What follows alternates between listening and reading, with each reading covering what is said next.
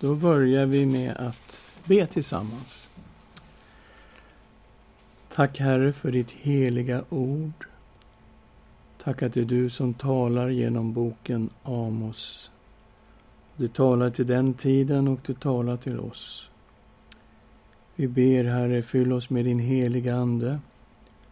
Öppna våra hjärtan och våra sinnen för att höra ditt ord och förstå ditt ord och tränga in i ordet. I Jesu Kristi namn. Amen. Ja, det här är tredje och sista gången som vi arbetar med boken Amos. Och temat till Amos bok sammanfattade vi så här. Amos predikade dom över alla riken i området, framförallt över Israel, det norra riket. Det är viktigt att förstå att Israel var Guds egendomsfolk. Ett folk som hade ett förbund med Israels Gud. Kallelsen till omvändelse var kopplad till detta förbund, som det står i 3 och 2. Endast er har jag känt som mitt folk av alla jordens släkten. Därför ska jag också straffa er för alla era synder. Israel skulle dömas av Gud för sin synd. Till slut skulle folket föras bort i fångenskap bortom Damaskus och där låg Assyrien. Det som vände om fick löfte om upprättelse. Gud skulle en dag resa upp Davids fallna hydda. De ödelagda städerna skulle byggas upp. De skulle få bo i trygghet i sitt land igen och Gud skulle välsigna dem. Och det här är ju slutet av boken så vi får de här orden av hopp. Vi ska bara snabbt gå igenom, för att vi kom ända till nionde kapitlet förra gången, men vi hann inte avsluta. Så att vi kommer att bara snabbt gå igenom här nu fram till nionde och sista kapitlet. Hela boken börjar med olika domar över rikena som fanns runt omkring Israel. Och det var Damaskus, Filisteerna, Tyrus, Edom, Amon, Moab och också Juda. Och när det gäller Juda så var det annorlunda, för där handlade det igen om förbundet som Gud hade med Israels folk och det faktum att de hade börjat be till avgudar och brutit Herrens förbund på det sättet. Så det finns domsord också över Juda. Och den domen verkställdes som vi vet 586 f.Kr. När babylonierna kom och förgjorde Jerusalem och templet och förde folket bort i fångenskap. Så även Juda finns med lite grann, men boken är ju framför allt riktad till det norra riket som gick under namnet Israel och där Samaria var huvudstad. Och grunden för Guds handlande med Israel, det är den här förbundsrelationen som Gud har med detta folk. Som vi såg då i 3 och 2, det är en nyckelvers för att förstå Guds handlande. Endast er har jag känt som mitt folk av alla jordens släkten. Därför ska jag också straffa er för alla era synder. Och Gud hade verkat för det här folket. Han hade befriat dem ut ur Egypten. Han hade gett dem landet under Josuas tid, så amorena hade besegrats. Och nu ställde Israels Gud folket till svars för hur de hade brutit förbundet. Och vi vet att det här var ett förbund som var villkorat. Det var ett förbund av både välsignelser och förbannelser. Om Israel höll förbundet, följde Herren, inte tillbad andra gudar, då skulle Israel bli väldigt välsignat av Gud. Men om man bröt förbundet och bröt Herrens bud och lagar och började tillbe andra gudar, då skulle förbannelser komma över Israels folk. Och bland de här förbannelserna fanns också slutligen att de skulle föras bort i fångenskap till ett annat land. Det var en del av det hela. Och nu när Israels Gud ställer Israel till svars, då ser vi att det är precis det här som ligger i botten. Förbundet mellan Israel och Israels Gud. Israels Gud talade till sitt folk och han gjorde det genom profeter. I den här boken talar han ju specifikt genom Amos, men han talade ju genom många profeter som han sände genom åren. Men folket ville ju inte lyssna på de här profeterna. De vände sig inte till Herren, det kom ingen omvändelse. Och det är det vi också möter här i Amos bok. En dag skulle det vara för sent. Och det förstår vi i åttonde kapitlet, att efter att domen har fallit, efter att Israel, det norra riket, har fallit, så skulle det inte komma en ny profetström med människor som skulle säga att nu måste ni vända om, utan då skulle man få springa från öster och väster, norr och söder och söka efter Herrens ord, men de skulle inte finna Herrens ord. Då skulle det vara för sent, men fortfarande var det alltså inte för sent, därför att Gud hade ju sänt profeten Amos. Det fanns fortfarande hopp, men det var verkligen i elfte timmen. Och vilka synder är det då som tas upp i den här boken? Vi förstår att ledarskapet, eliten, adeln förvrängde rätten för de ödmjuka, de svaga. Hjälplösa människor, man berikade sig på de här människorna, man mutade domarna, man vittnade falskt och skodde sig på de svaga. Men det fanns den andra biten också, detta med synkretismen, en religionsblandning som hade kommit in rakt in i Israel. Vi vet ju att det framför allt handlade om de här uh, guldkalvarna som Jerobiam satte upp på 900-talet, där en guldkalv fanns i Betel och en guldkalv fanns i Dan. Men det fanns ju också andra altaren. Vi tittade på de här altarna som finns i museet i Jerusalem. Ett är från Beersheba och ett är från Arad. Det här är ju södra Juda. Men Beersheba är ju omnämnt i Amos bok. Och vi såg på det altaret var det ingraverat en orm. Och vi förstår att här kommer synkretismen och religionsblandningen in. Det från Arad, märkligt nog, hade ju två altaren. Alltså tillber man Jahve ska det ju bara vara ett altare, men här var det två. Ett större och ett mindre, en övergud och en undergud och man har blandat ihop. Och Gud avskydde den här synkretistiska formen av tillbedjan. Det kommer fram i femte kapitlet, väldigt starka ord. Men ändå var det alltså inte kört. Gud kallade Israel till omvändelse fortfarande. Vänd om till Herren så får ni leva. Det kommer flera gånger möjligheten till omvändelse. Men folket ville inte vända om. Och då skulle Guds domar gå över Israel. Huvudstaden Samaria, som vi ser högst upp där på övre bilden, skulle bli ruiner. Den skulle förgöras. Och folket skulle föras bort i fångenskap. Överklassens kvinnor skulle dömas. Herrens dag skulle komma och det var en domens dag. Och Israel såg var moget för att dömas. Och i nionde kapitlets inledning möter vi detta. Herren skulle göra slut på nationen Israel. Och det var där vi slutade förra gången. Vi läser i nionde kapitlets sjunde vers. Är ni inte som nubierna i mina ögon, ni Israels barn? Och det vill säga, ni har blivit som främlingar för mig. Förde jag inte Israel upp ur Egyptens land, filisterna från Kaftor och arameerna från Kir. Alltså, ni är inte det enda folk som jag har fört upp ifrån något land, utan de här folken har jag också fört ifrån olika platser och ni har alltså blivit som främlingar för mig. Se, Herrens ögon är emot detta syndiga rike och jag ska utplåna det från jordens yta. Och det här är ju då det norra riket, Israel. 722 så kommer det slutliga när assyrierna intar hela landet och besegrar Samaria och för folket i fångenskap till Assyrien.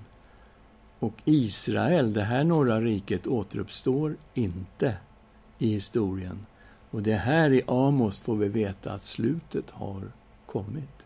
Gud säger, jag ska utplåna det från jordens yta.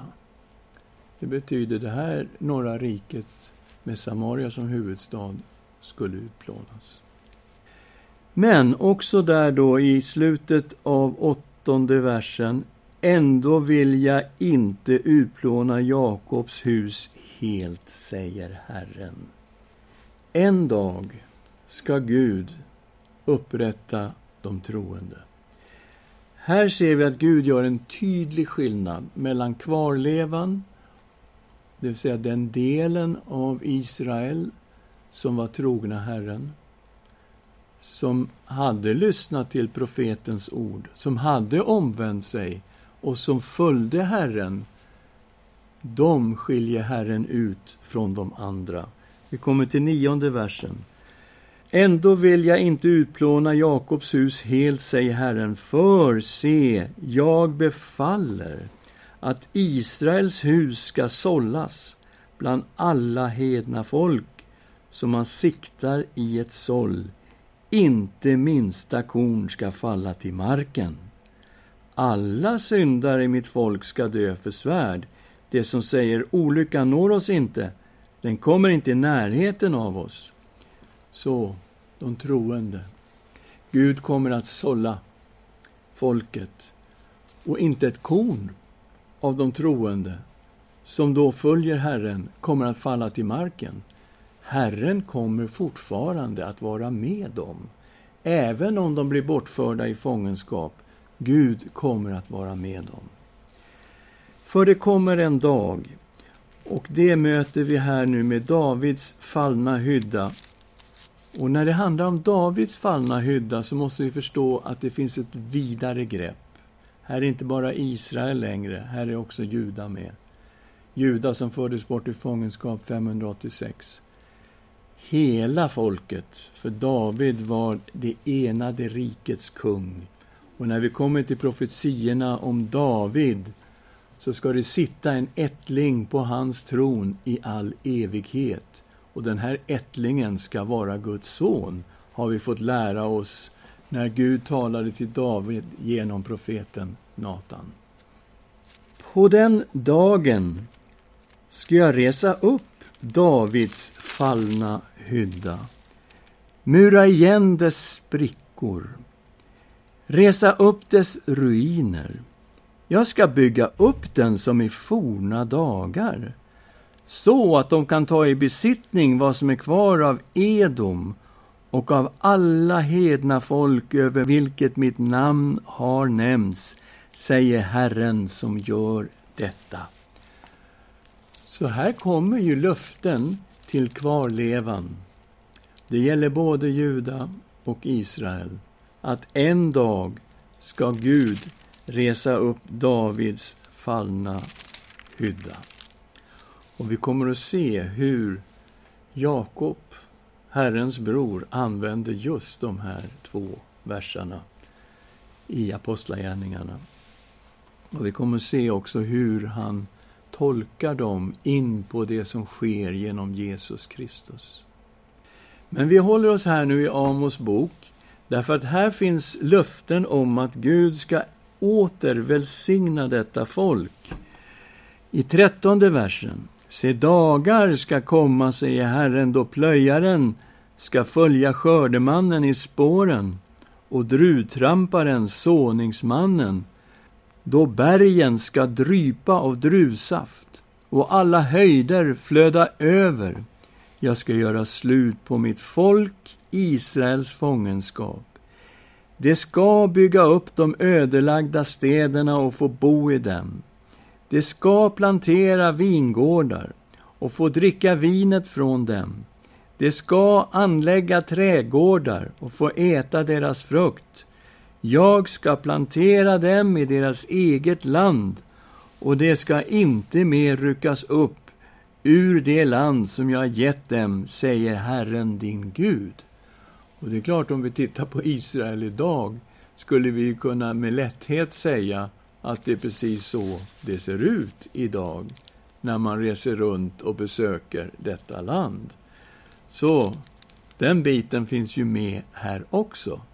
Men vi kommer alltså att gå in nu i Nya testamentet och se hur Amos bok är citerad i NT.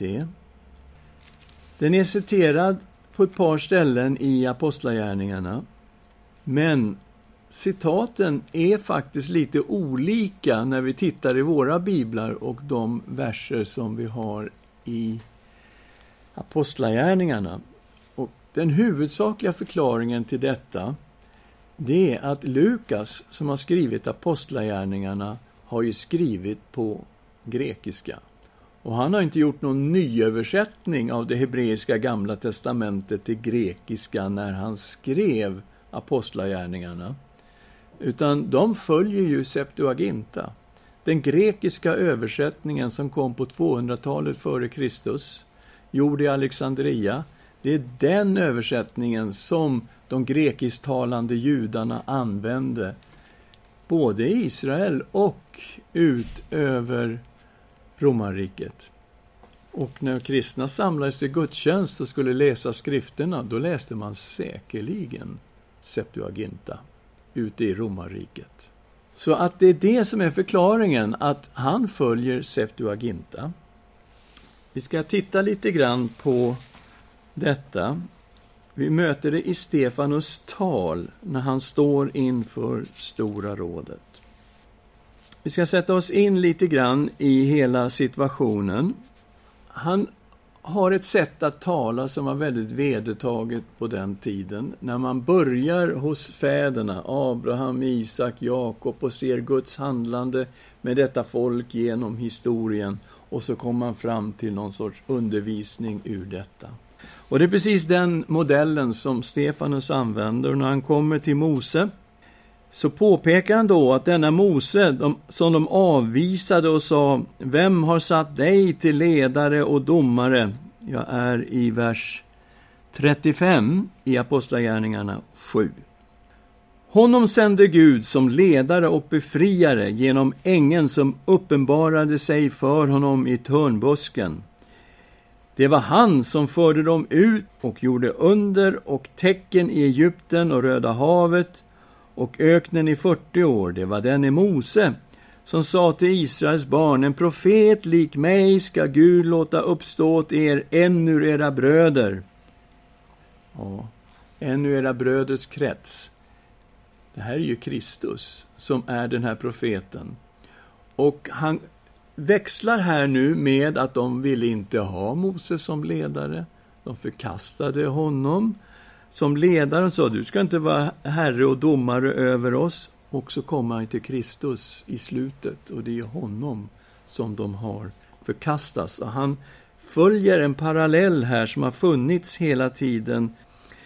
Det var han som i församlingen i öknen var tillsammans både med ängeln som talade till honom på berget Sinai och med våra fäder. Han tog emot levande ord för att ge till oss, men våra fäder ville inte lyda honom. Där kommer det igen. De var på tvären när det gällde vad Gud sa och det som kom genom Mose. De avvisade honom och vände sina hjärtan tillbaka till Egypten de sa till Aron, gör oss gudar som kan gå framför oss. Vad som har hänt med den här Mose som förde oss upp ur Egypten, det vet vi inte. Och de gjorde vid den tiden en kalv. Och de bar fram offer åt avguden och gladde sig över sina händers verk. Så här är alltså, han talar om Israels folk och hur de har förkastat Herren och Mose. Men Gud vände sig bort ifrån dem och utlämnade dem till att dyrka himlens här, som det står skrivet i profeternas bok. Och här kommer citatet från Amos. Var det åt mig ni bar fram slaktoffer och matoffer under de 40 åren i öknen i av Israels hus? ni bar Moloks tält och er gud Refans stjärna. De bilder ni gjort för att tillbe, men jag ska föra er i fångenskap bortom Babylon.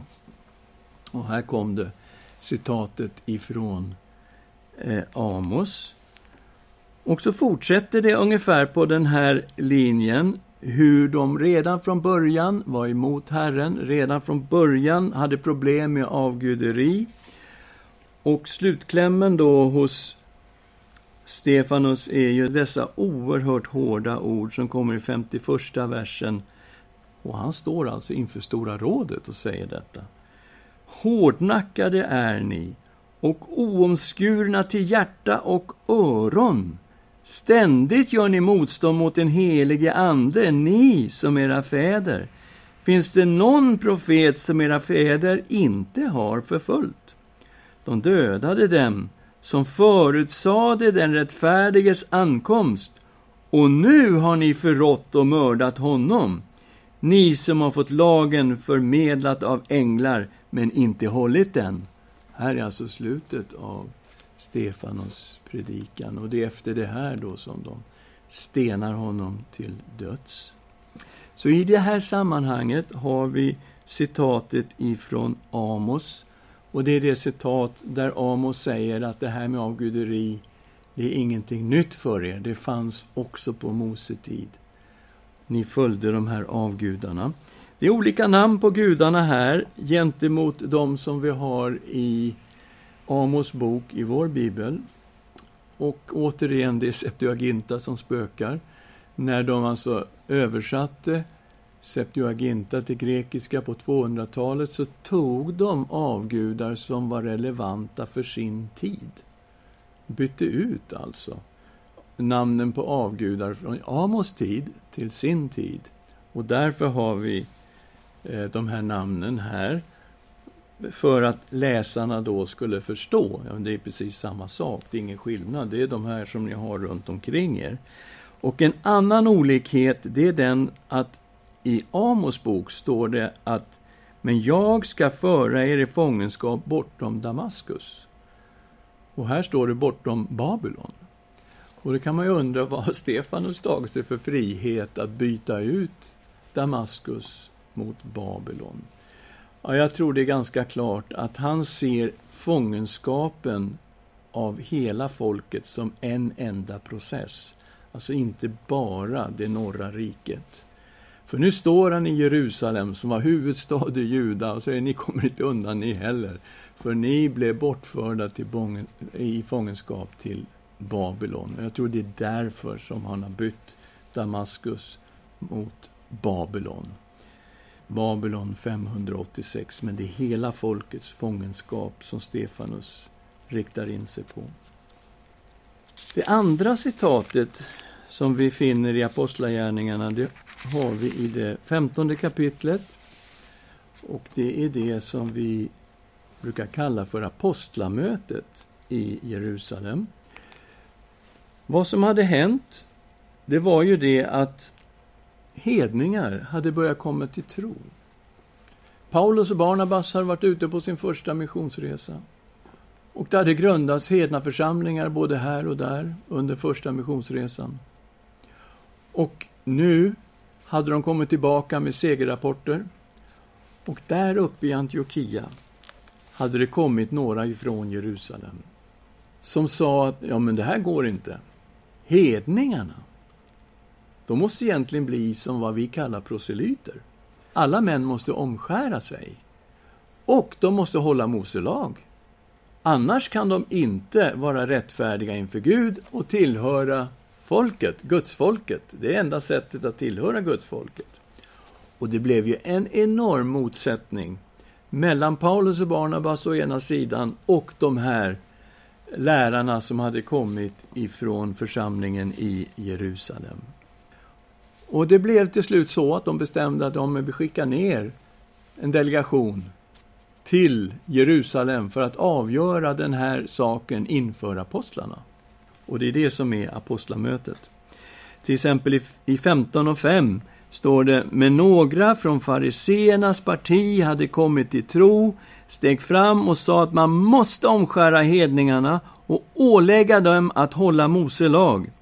Apostlarna och de äldste samlades då för att behandla frågan. Det här är en jätteviktig fråga, den rör ju oss som är hedningar. Och då visar det sig att efter ett långt samtal så ställer sig Petrus upp och påminner vad som hände i Apostlagärningarna 10. När Gud genom en änglauppenbarelse, genom den här uppenbarelsen med duken och alla de här djuren och rösten som kom från himlen, slakta och ät. Och Petrus säger nej, jag ska inte äta något sånt här, det här är ju orent, jag äter inte sånt här. Och så kommer orden, vad Gud har förklarat för rent ska du inte hålla för orent. Och han förstår att Gud vill att han ska föra evangelium till hedningarna. Därför att samtidigt kom det en delegation från Cornelius hus, från Caesarea till Joppe. Och de tar med sig Petrus. Den heliga Ande säger också till Petrus, du ska gå med dem här. Och Petrus börjar förstå att det är det här som synen handlar om med alla djuren. Gud gör ingen skillnad på person. Han vill att evangelium ska förkunnas också för hedningarna. Och så går han in i hedningen Cornelius hus och predikar och den helige Ande faller över dem. Och de blir uppfyllda av Guds ande, de talar i tungor, de prisar Gud. Och det är precis som hedningarnas pingstdag, detta som sker där i Apostlagärningarna 10 och de döper dem i Jesu namn. Och det är det som Petrus då eh, hänvisar till. Petrus sa till de bröder, ni vet att Gud för länge sedan bestämde att hedningarna skulle få höra evangeliets ord genom min mun och komma till tro. Och Gud, som känner hjärtat, har vittnat för dem genom att ge den helige Ande åt dem, lika väl som till oss. Det var ingen skillnad alltså på hur anden föll över hedningarna och hur den hade fallit över dem på pingstdagen. Han gjorde ingen skillnad mellan oss och dem när han väl renat deras hjärtan genom tron. Varför vill ni då utmana Gud och lägga ett ok på lärjungarnas axlar som varken våra fäder eller vi själva kunnat bära? Nej, vi tror att det är genom Herren Jesu nåd vi blir frälsta vi på samma sätt som det. Så Petrus säger, det är ingen skillnad mellan oss och hedningarna. Det är genom tron på Jesus Kristus och det är genom Herren Jesu nåd vi blir frälsta. Och det är samma sak för judar och hedningar. Och sen då står det här att helt plötsligt så lyssnade alla på Barnabas och Paulus vad de berättade. De tyckte det lät ganska intressant nu vad Gud har gjort bland hedningarna. Och så kommer vi till trettonde versen. När de hade talat färdigt sa Jakob, och här kommer vi nu snart till Amos. Bröder, hör på mig. Simeon har berättat hur Gud först såg till att han vann ett folk åt sitt namn bland hedningarna. Det stämmer överens med profeternas ord där det står skrivet. Och så kommer Amos 9 här. Amos 9, 11 och 12.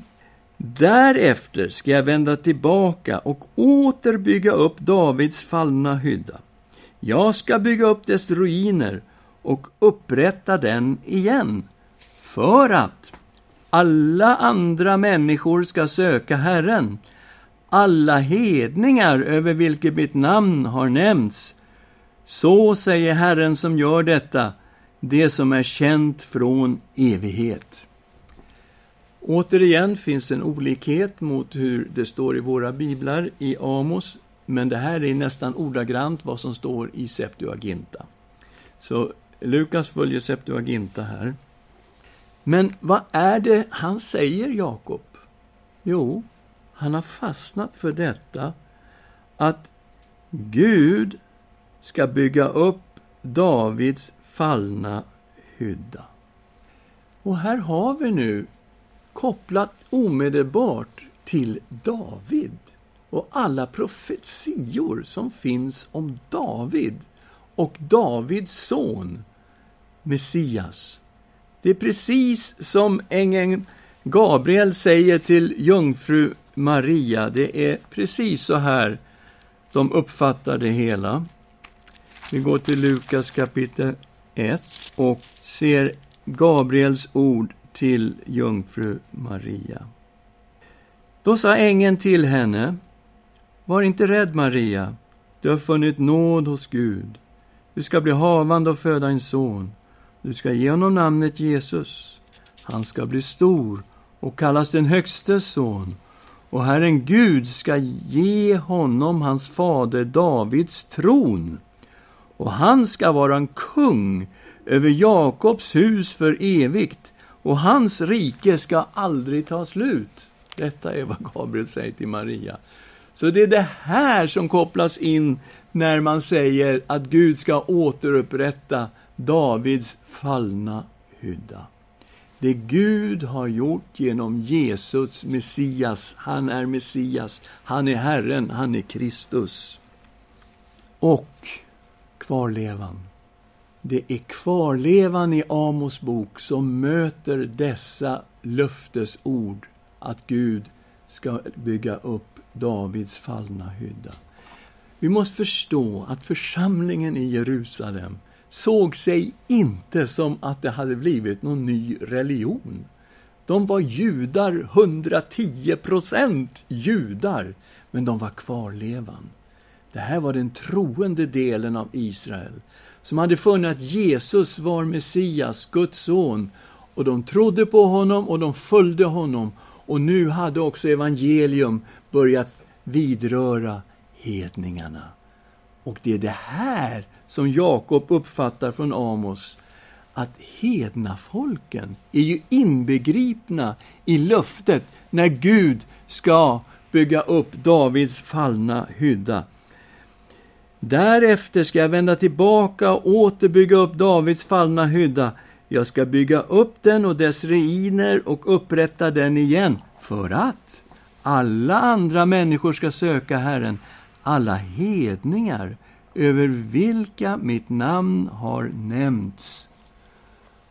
Åh, då förstår vi varför Jakob tar det här och säger det här är bekräftat. Det Simon säger nu, det är bekräftat i profetordet. Det här har uppfyllts i det nya förbundet i Jesus Kristus. Så båda de här citaten visar att Stefanus och Jakob ansåg att Amos bok var Guds ord. Citaten gav gudomlig auktoritet till deras tal. Det är så de citerar detta. Detta är Gud som talar i Amos bok. Ja, det är ungefär så långt som jag ville dra detta. Och eh, ja, har ni några tankar, frågor kring det här? Nej, då ber vi tillsammans. Herre, vi tackar dig för ditt heliga ord.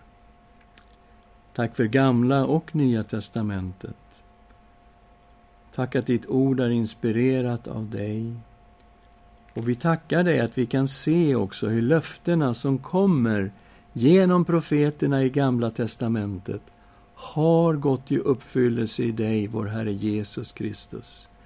Tack för att vi som är hedningar får ha del i ditt folk, Herre. Att vi får vara i ditt folk genom dig, vår älskade Herre Jesu Kristus. Och vi tackar dig att det är genom din nåd vi blir frälsta, vi på samma sätt som judarna. I Jesu Kristi namn. Amen.